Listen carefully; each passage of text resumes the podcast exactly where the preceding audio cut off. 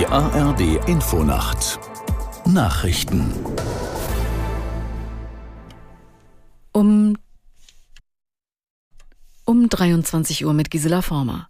Die Immobilienbranche rechnet mit einer längeren Krise auf dem Wohnungsmarkt. Bis 2027 könnten mehr als 800.000 Wohnungen fehlen, wenn Bau nicht stärker gefördert werde, heißt es in einem Gutachten der sogenannten Immobilienweisen.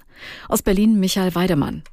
Das wichtigste Problem beim Bauen neuer Wohnungen bleiben die hohen Zinsen. Aber auch die Abgaben an den Staat sowie gestiegene Preise für Grundstücke und Baumaterial belasten die Kostenrechnungen der Investoren. Wer heute baut, geht bankrott. So das Fazit vom Präsidenten des Zentralen Immobilienausschusses Andreas Mattner.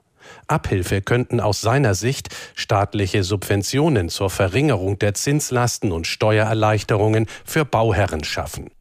Die Vorsitzende des Verteidigungsausschusses, die FDP-Politikerin Strack-Zimmermann, will im Bundestag einem Antrag der Unionsfraktion zustimmen. Es geht um die Lieferung deutscher Taurus-Marschflugkörper an die Ukraine.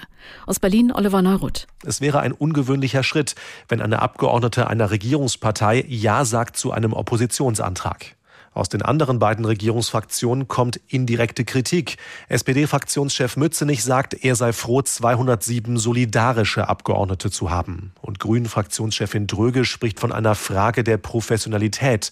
Wenn man ein gemeinsames Verhandlungsziel erreicht habe, sollten Koalitionäre auch ausschließlich dem zustimmen. Bundeskanzler Scholz hat dem baltischen NATO-Partner Estland versichert, dass Deutschland im Falle eines russischen Angriffs an der Seite des Landes stehe.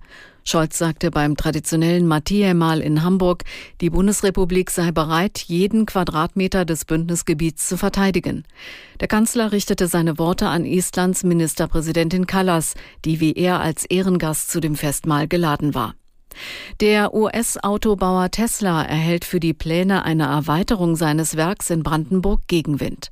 Die Bürgerinnen und Bürger der Standortgemeinde Grünheide stimmten mehrheitlich gegen die Pläne. Die Gegner kritisieren, dass dafür Wald gerodet werden muss. Die Gemeindevertretung von Grünheide muss sich aber bei einem Bebauungsplan nicht an das Votum der Einwohner halten. In der Fußball Champions League hat Borussia Dortmund im Achtelfinal-Hinspiel bei PSV Eindhoven 1 zu 1 gespielt. In einer weiteren Partie setzte sich Inter Mailand gegen Atletico Madrid mit 1 zu 0 durch. Das waren die Nachrichten. Das Wetter in Deutschland. In der Nacht meist trocken, im Norden und Osten etwas Regen, plus 9 bis minus 1 Grad.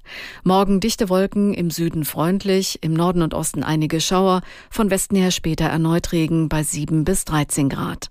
Die weiteren Aussichten. Am Donnerstag Wolken und Regen, dazu sehr windig 8 bis 14 Grad. Es ist 23.03 Uhr.